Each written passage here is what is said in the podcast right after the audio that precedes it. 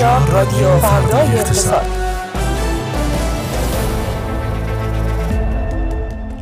روزتون بخیر. در این ساعت به صورت زنده با شماییم از تهران خیابان البند استودیوی فردا اقتصاد با رادیو فردا اقتصاد.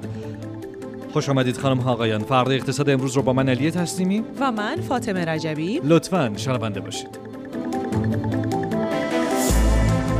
کمیسیون تلفیق در جلسه امروز خود کلیات لایحه اصلاحی بودجه 1403 را تصویب کرد. فردا تمام مدارس تهران تعطیل هستند. اتحادیه اروپا با ایران در خصوص تحولات دریای سرخ در تماسیم مجوز واردات خودرو توسط فوتبالیست ها باطل شد حاشیه های رونمایی از رصدخانه اقتصاد ایران خاندوزی برنامه‌ای برای ادغام صندوق‌های بازنشستگی نداریم. متناسب سازی حقوق بازنشستگان به بودجه اضافه شد. انتقال پروازهای مهرآباد به فرودگاه امام منتفی است. کاربران فضای مجازی می‌پرسند آیا نرخ بهره واقعا 23 درصد است؟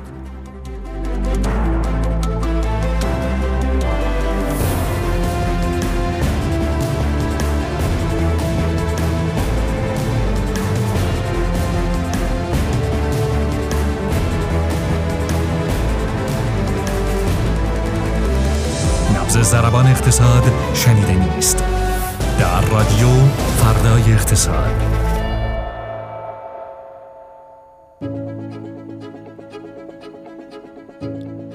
سلام بر شما خانم ها آقایان. خوش آمدید به هشتمین اپیزود از فصل سوم رادیو فردا اقتصاد که ما در 28 مین روز از آذر ماه 1402 مشغول ضبطش هستیم. خوش آمد میگم به شمایی که برای نخستین بار شنونده رادیو فردا اقتصاد هستید.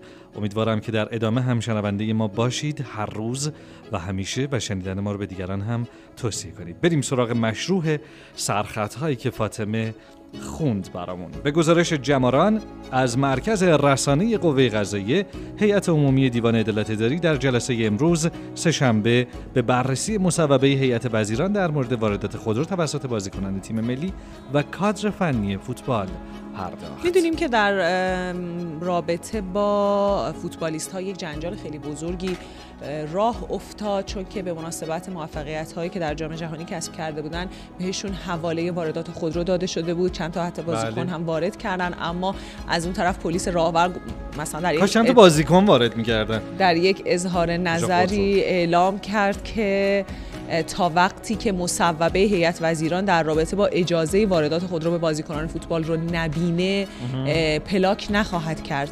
خودروهایی که این بازیکنان وارد کردن خیلی حاشیه داشت. بعضی هم گفتن بی‌عدالتی بعضی هم گفتن بقیه ورزشکاران ملی چی؟ بعضی هم گفتن که آقا دوباره واردات خودرو تبدیل یک رانت شد که به شکل اینکه یک رانتیه به یه تعلق می‌گیره به یه تعلق نمی‌گیره در اومد.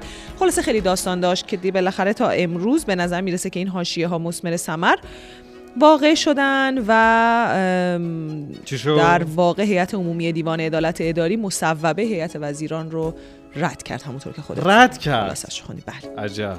دیگه بعدی که تو رخکن داده بشه همچین سرنوشتی هم نصیبش میشه.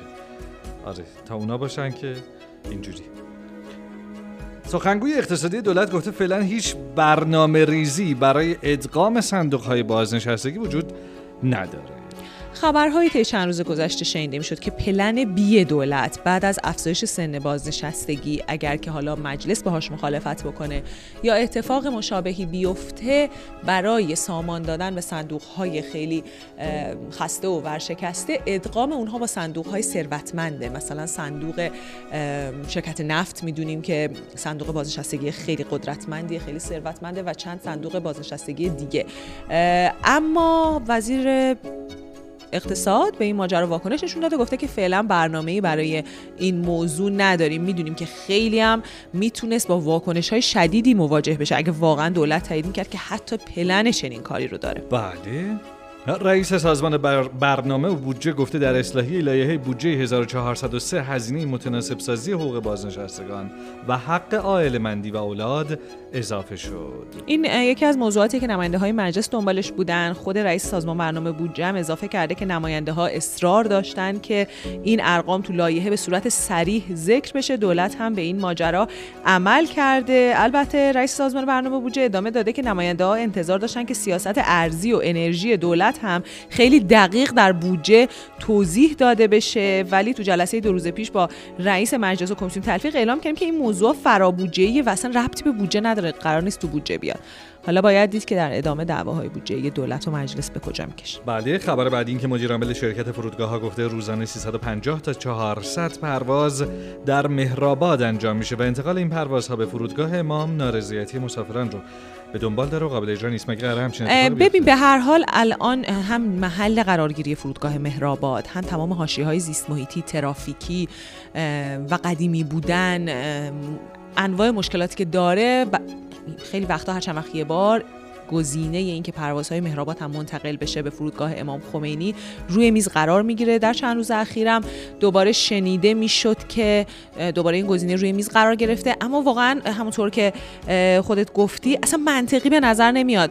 حتی جالب مدیر عامل شرکت فرودگاه ها تاکیدم کرده گفته مثلا مسافر می‌خواد از تهران بره بندر عباس کلا 50 دقیقه پروازشه. یک ساعت و نیم باید تو راه باشه تا فرودگاه. یعنی منطقی نیست واقعا. خب بعد یک سری میگن تو خیلی از شهرها فرودگاه فاصله قابل توجهی داره اما همون افراد مثلا میگن که نه در مورد پایتخت پایتخت حداقل دو تا فرودگاه می‌خواد که یکیش حداقل برای پروازهای نزدیک باشه یکیش برای پروازهای دور باشه البته از اون طرف هم خیلی هم میگن که خود فرودگاه امام خمینی هم ظرفیت چنین کاری رو نداره یعنی همین الان تو تر... اونچه که برای خودش تعریف شده مونده و اون تو... برنامه های توسعه ای. در رابطه با فرودگاه امام آره. خمینی انجام اصلا نشده که حالا فرودگاه بخوایم امام خمینی واقعا صادقانه یعنی اصلا در حد و اندازه یک فرودگاه بین المللی برای پای تخت ایران نیست بله. واقعا. وقتی میای اصلا از در و دیوار آبرو داره میریزه. بله خود وزیر میراث فرهنگی و گردشگری آقای زرقامی که معرف حضورتون هستن و شما هم یه بار اشتباهشون گرفتین با آقای حالا نمی‌خوام من خیلی تکرار نمی کنم اشتباهات شما. خواهش می‌کنم.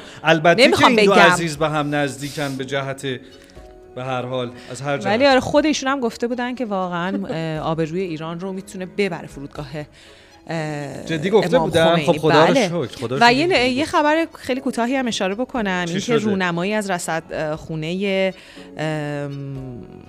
اقتصاد ایران با حضور رئیس جمهور انجام شد ولی حاشیه هایی داشت رصدخانه اقتصاد, ایران. قرار شده که حالا این رصدخانه یک سری آمارها دیتاها رو موکول بکنن در واقع محول بکنن. از می‌خوام به این رصدخانه. اما نکتهش اینه که رو تابلوی این رصدخانه انگلیسی اسم رصدخانه اشتباه نوشته شده بود. خود این حاشیه های زیادی ایجاد که خیلی گفتن حالا می‌خواین که از خودتون شروع بکنین. همینجوری اول از انجام یعنی نوشتن اسم درست شروع بکنین.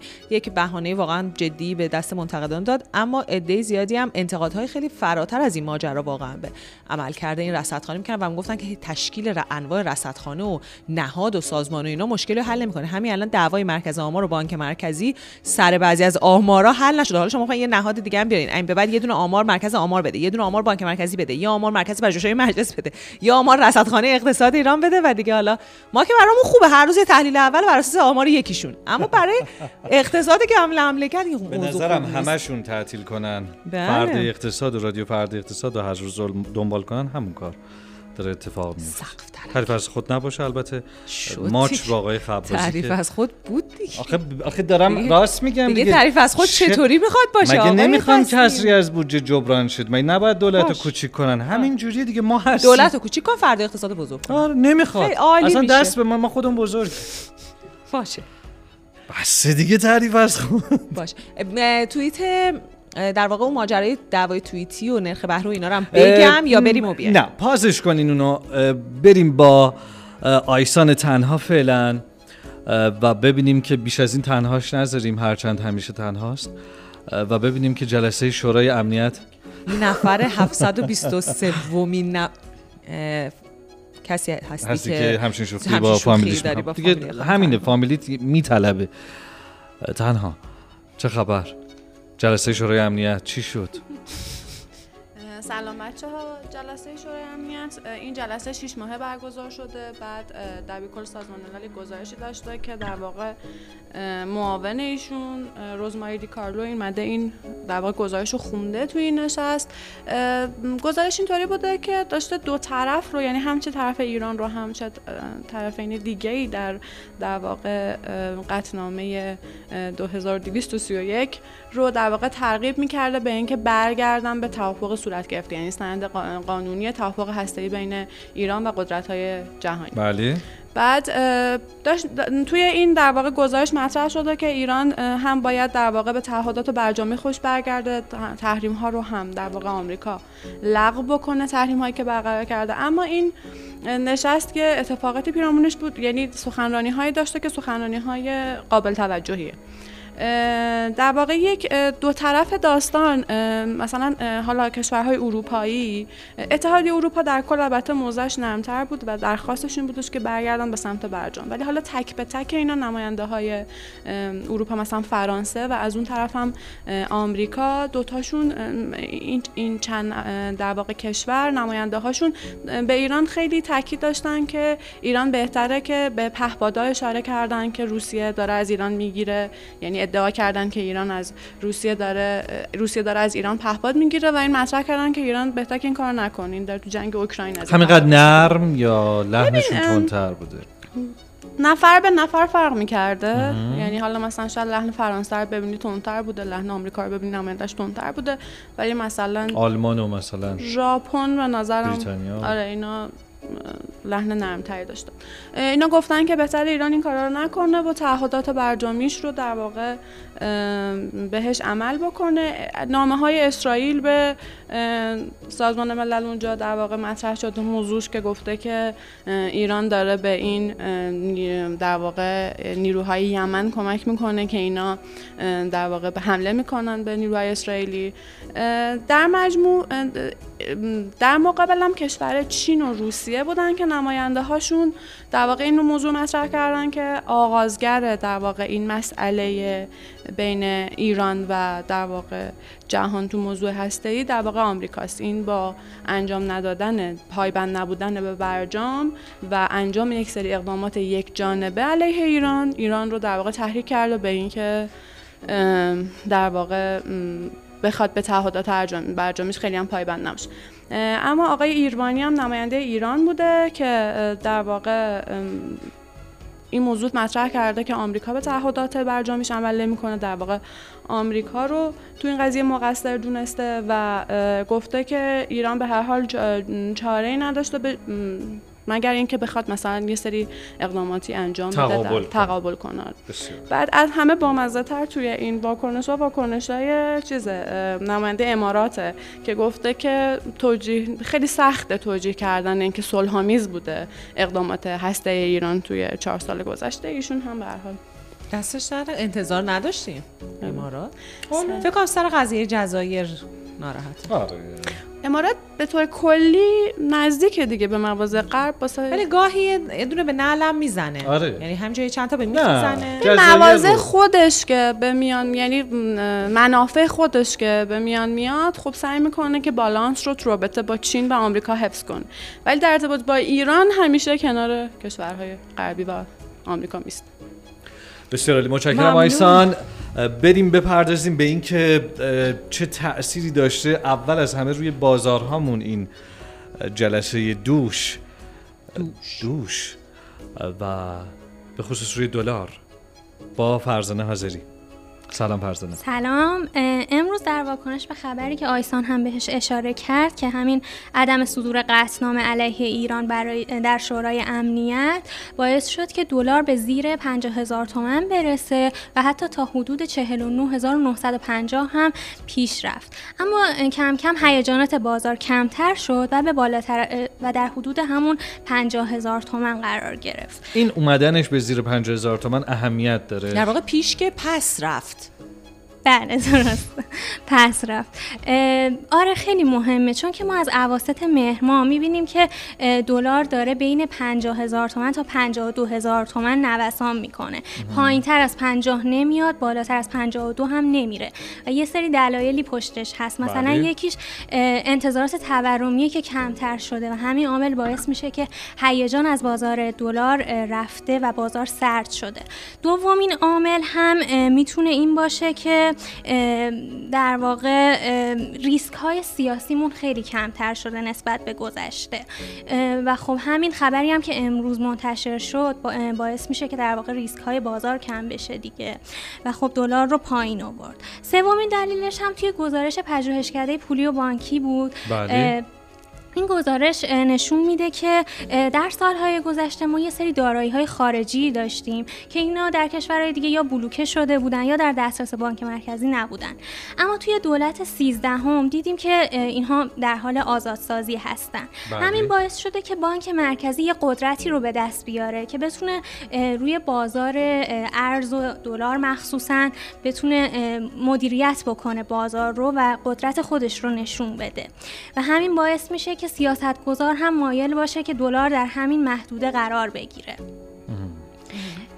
اما اگر بخوایم که بلند مدت بهش نگاه بکنیم با توجه به ناترازی هایی که در سیستم بانکیمون داریم و کسری بودجه که داریم به نظر می‌رسه که در بلند مدت خیلی نمی‌تونیم نسبت به ثبات دلار امیدوار باشیم و ممکنه که از این حالت ثبات و تعادل خارج بشه. روی بازار بورس هم به نظر می‌رسه که یه تاثیراتی داشته این خبر. مثلا در نیمه اول بازار ما یه روند سودی رو در شاخص کل داشتیم. اما کم کم به این یه روند نزولی شروع شد و در نهایت شاخص کل با 19 صدم درصد در ارتفاع 2 میلیون و 211 قرار گرفت. 11 هزار قرار گرفت. بله. شاخص هموز هم با 23 صدم صدم درصد کاهش در سطح 762 هزار قرار قرار گرفت. ارزش معاملات خرد هم حدود 7000 میلیارد تومان بود و خروج پول 426 میلیارد تومانی رو داشتیم. 63 درصد نمادها هم منفی بودن 37 درصد نمادها هم مثبت بودن. ممنون. متشکرم. مفید. فرزانه حاضری. باید خداحافظی می‌کنیم. متشکر از شما. خب خانم رجبی. بله. یه چیزی داشتی در حوزه ترندهای مجازی؟ بله یک توییتی از آقای بهنام سمدی توجه بهنام من رو سمدی. بله توجه من رو جلب کردن فضای مجازی. توییتی که مخاطبش رو بانک مرکزی در نظر گرفته بود و به خطاب بانک مرکزی می‌گفت که چرا خودتون رو گول می‌زنید؟ آیا واقعا نرخ بهره 23 درصده این در حالیه که فروشگاه های واسطه در واقع اون فروشگاه هایی که حالا به لنتک ها معروف هستن واسط هایی که وام میدن برای خرید کالاها خیلی نرخ بهره های بالاتری می اختصاص میدن برای دادن نرخ تسهیلات. مثلا میگن که ما وام میدیم 50 میلیون تومن شما برید لپتاپ بخرید ما وام میدیم وام کالای دیجیتال میدیم. یا این فروشگاه های بزرگی که به سراهای ایرانی معروف شدن بیاید وام 50 میلیون 100 میلیون بعضا گفته میشه با همون نرخ بهره بانکی و حتی کمتر اما آدما میرن نرخ رو می‌ذارن کنار هم در واقع پرداختشون می‌بینن که دست کم چیزی در حدود سی درصد به شکل سالانه پرداخت خواهند کرد به یا اون بانکی که واسطه این ماجراست بله. یا خود اون لنتک ها و خود واسطه ها بله. و این ماجرا انقدر رونق داره که یه جورایی توجیه می‌کنه وام ندادن بانک ها رو ما می‌دونیم طبق همین آمارهایی که ما در فردای اقتصاد هم بارها بهش اشاره کردیم میزان دسترسی مردم به تسهیلات بسیار محدود شده. اگر مردم حدود ده سال پیش خیلی راحتتر می‌تونستن وام بگیرن سرانه دریافت تسهیلات تو مردم خیلی بالاتر بود. الان یه چیز خیلی افتضاح و عجیب غریبیه و عملا دست مردم به وام از طریق بانک ها مستقیما نمی‌رسه. اما غیر مستقیم چرا؟ بعد از اون طرف ما شاهد حضور پرشور بانک ها تو این بازی هستیم. به عنوان پشتیبان این فروشگاه های بزرگی اشکال این رو نمی‌فهمم. چیه؟ خب اول اصلا اولین اشکال همین نکته که آقای بهنام صمدی اشاره کردن که خب دور ز... آره دور زدن نرخ بهره است دیگه. خب بانک مرکزی میاد ادعا می‌کنه که نرخ بهره 23 درصد از اون طرف خود بانک ها به مردم بابت سپرده هاشون سود این مقدار سود میدن بسیار خب مشتبه اینجاست. مشتبه این چه تبعاتی می‌تونه داشته باشه؟ سلام. من حالا فکر می‌کنم که این بحث رو یعنی بس داره چقدر بخوایم عمیق بررسیش بکنیم. چون مثلا می‌تونیم برگردیم تا این حد که اصلا چرا یک نرخ سود مثلا سپرده یا نرخ سود وام مشخصی رو بانک مرکزی باید تعیین بکنه. حالا دقیقتر شورای پول اعتبار. و همه باید طبق اون فرض کنیم که حالا وام بدن یا در واقع سپرده گذاری کنن و سود بگیرن.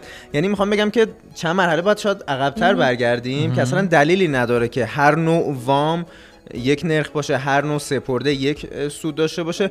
آره الان یک در واقع روش های شاید دور زدنی حالا اگه اسمشو بشه درست گذاشت داره اتفاق میفته اما خب میشه گفت که تو شرایطی که تورم ما نزدیک به چهل درصده واقعا هم نرخ سودی که سپرده گذار بخواد بده مثلا 25 ببین مثلا اینجوری من بگم که اگه قرار باشه سپرده گذار 25 درصد به شما در واقع شما بهش سود بدید انگار دارید بخشی از هزینه فرصت پولش رو ازش حتی می‌گیرید. بله. یعنی انتقال مثلا منابع از سمت سپرده گذار به تسهیلات گیرنده است.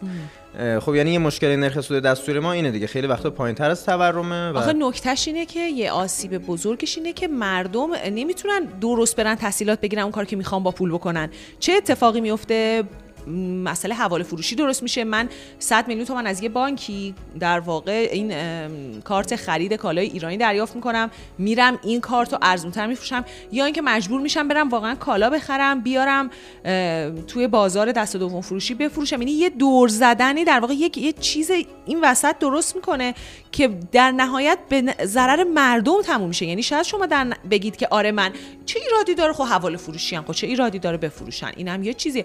ولی مرد آدما تسهیلات می‌خوان یعنی بانک درست شده که باشه تسهیلات ولی بده من موافقم. سپرده اینجا برام. یه سوالی پیش میاد بعدم نه این تسهیلات که بانک ها تسهیلاتی رو که باید بدن نمیدن خب این به نظرم یعنی عقل من انقدر می‌رسه که این ربطی نداره به اینکه این طرف داره حواله فروشی اتفاق خب میفته اگر این که طرف کسانی. می‌تونن با بهره ای کمتر از تورم حالا برن خریدشون رو انجام بدن. خریدشون نیست دیگه. چرا؟ چون که من من لزوما کالای ایرانی لوازم خونگی نمی‌خوام.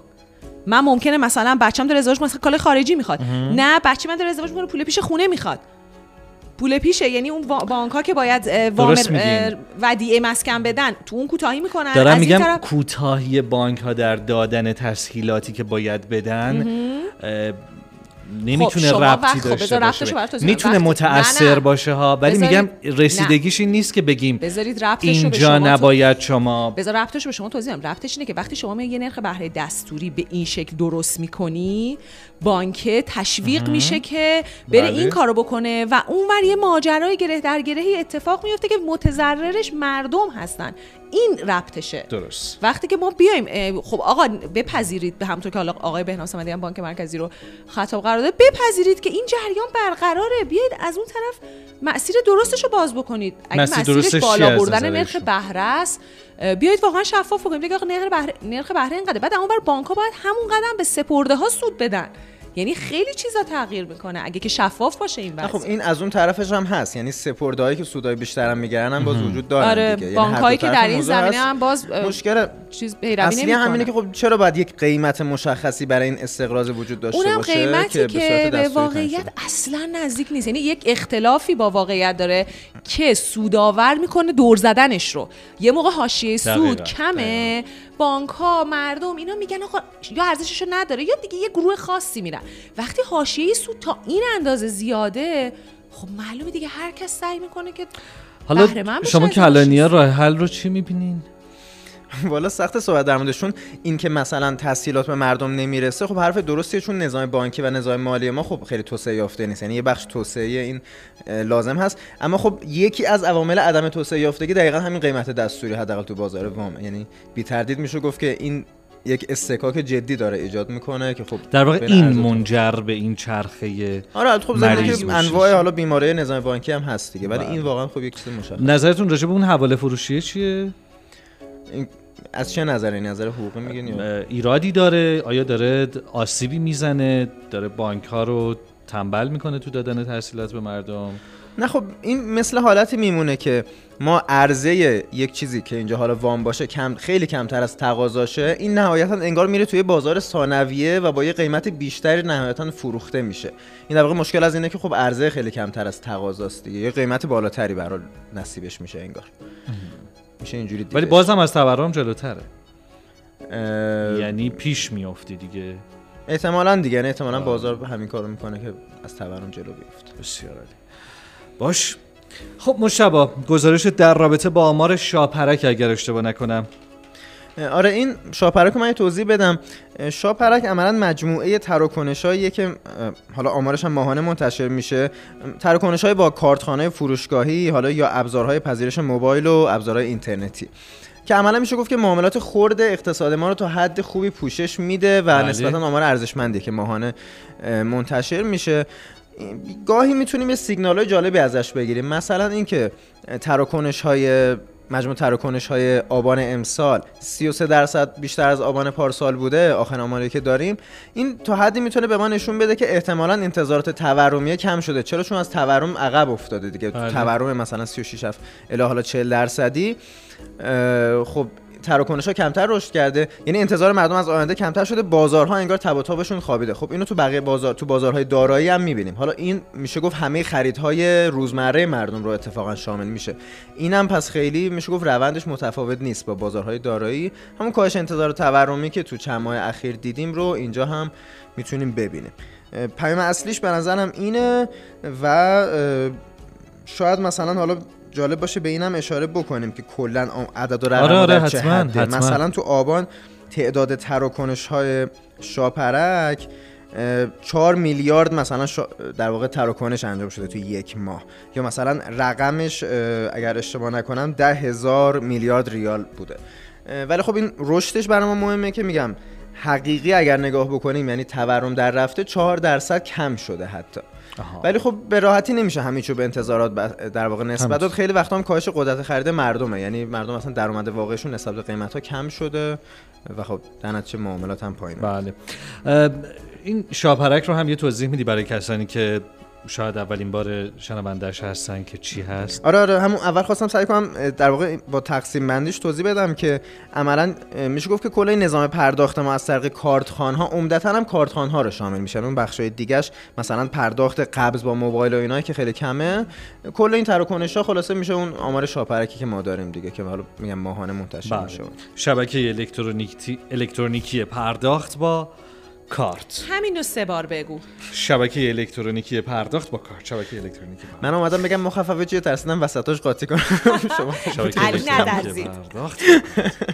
ممنونم از تو مشتبه مرسی مشتبه باد خدافزی می‌کنیم.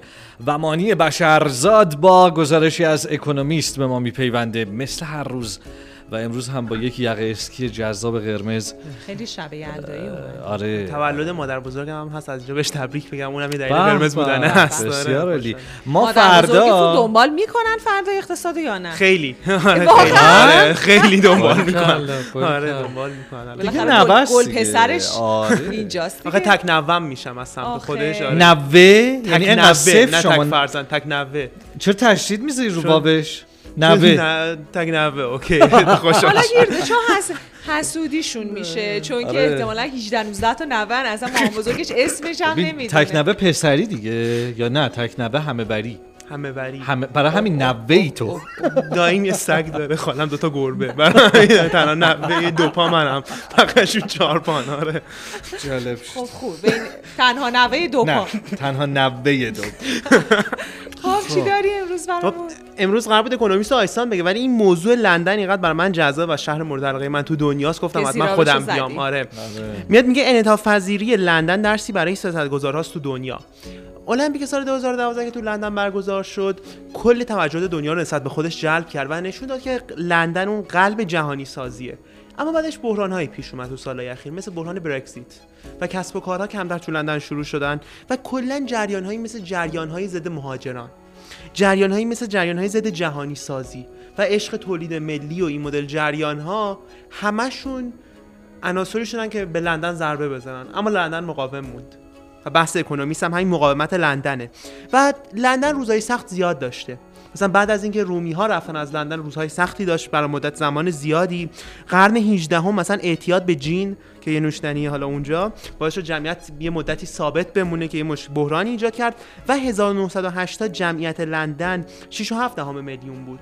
در حالی که قبل از جنگ جهانی بالای 8.5 میلیون نفر جمعیت داشت یعنی افت جمعیت داشت. اما لندن داره خوب عمل می‌کنه. برگزیت رو در نظر بگیریم نسبت بقیه شهرهای کشور عملکردش بهتر بوده و توریسمش به درجات قبل کرونا رسیده. یعنی به اون سطحی رسیده که قبل از کناس و این خیلی اپیکه تو کشور توی اروپا. هیچ کدوم نتونستن مثل لندن بیان بالا و پیش بینی میشه که تا دو سال 2040 جمعیتش به 10 میلیون نفر برسه.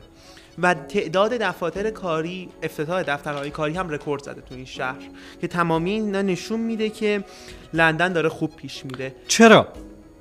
چی باعث میشه لندن همیشه مقاوم باشه همیشه برنده باشه؟ یکی از دلایلی که می‌تونیم بهش بگیم اوپن بودنه مثلا.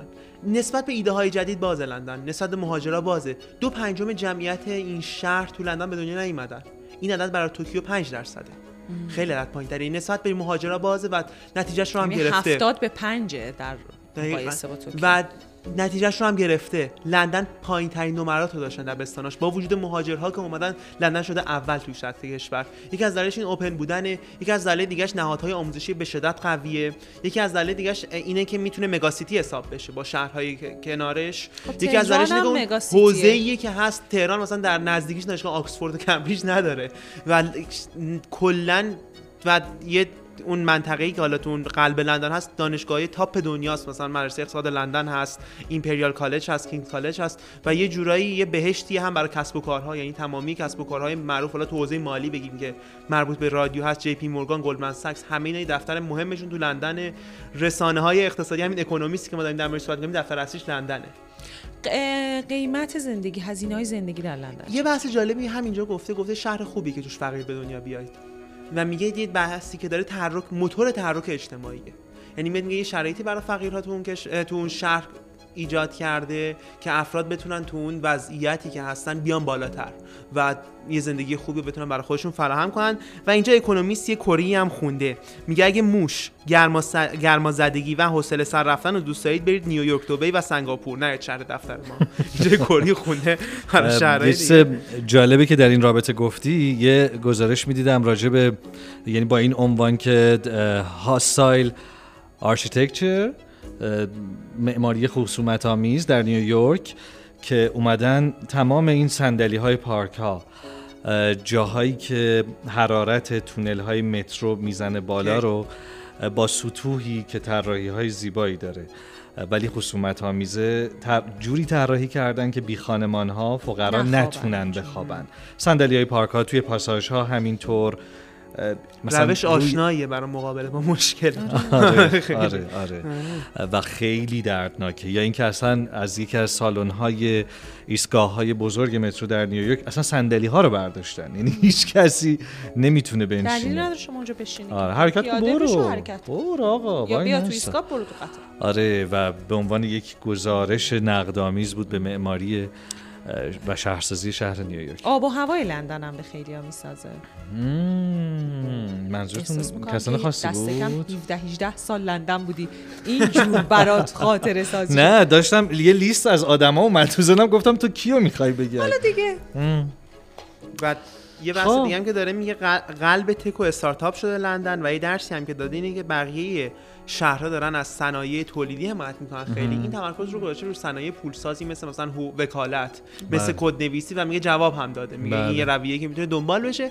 خلاصه حرفش اینه که آقا مهاجرا بحرانی شهر نیستن. اون سیاست های ضد مهاجره حزب محافظه کاره که ممکنه یه دو... یه مش... مشکلی برای این شهر ایجاد کنه. این خلاصه گزارشش بود. متشکرم. خلاصه خیلی بیشتر از مفصلش دوست داشتم. ممنونم از تو. ممنون از تو. ممنون از شمایی که شنونده ما بودید. ما فردا شب که 29 آذر هست و دیگه باید با پاییز خداحافظی کنیم و با زمستان اپیزود نهم فرد اقتصاد در فصل سوم رو باهاتون همراه بشیم. نهم دیگه امروز هشتم آقای خب آها فردا نهمه. راست میگن راست میگن. آقای بازی راست میگن. دهم رو چه تناسبی. دهم رو با زمستان باهاتون آغاز می‌کنیم. ما فردا مخلص کلام. تممون تم یلداییه باز نیاین بگین حالا چی کار کردین چرا نزدین برقصین نه تم. تممون یلداییه و سعی می‌کنیم با دبیرانمون و بچه های فرد اقتصاد اقتصاد رو در نه ماهی نخست امسال بهش مروری داشته باشیم و در جاهایی که امکانش هست نگاهی هم به سه ماهی باقی مانده از سال بکنیم. توصیه می‌کنم از دستش ندین. اگر با همون حالتون خوبه که فردا هم دوچندان خواهد بود اگر هم که نه فردا قطعا با, با حالتون خوب میشه. متشکر خدا نگهدار. شب روزتون خوش.